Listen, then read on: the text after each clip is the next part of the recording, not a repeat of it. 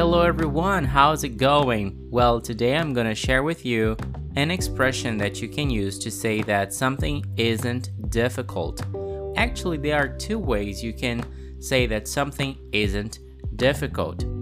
The first one is it's not rocket science.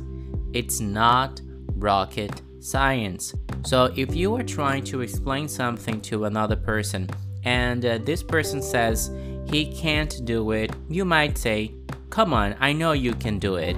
It's not rocket science. It's not difficult. The second way is it's not brain surgery. Well, as you can see, both things, brain surgery and rocket science, they are very difficult. I have never tried studying them, but I'm pretty sure they are. So, saying that they are not this, it means that they are not difficult. So, if I say study English isn't rocket science, it means that study English isn't difficult. And I can also say it's not brain surgery. Okay, so that's it. Thank you for listening to this podcast and see you next time.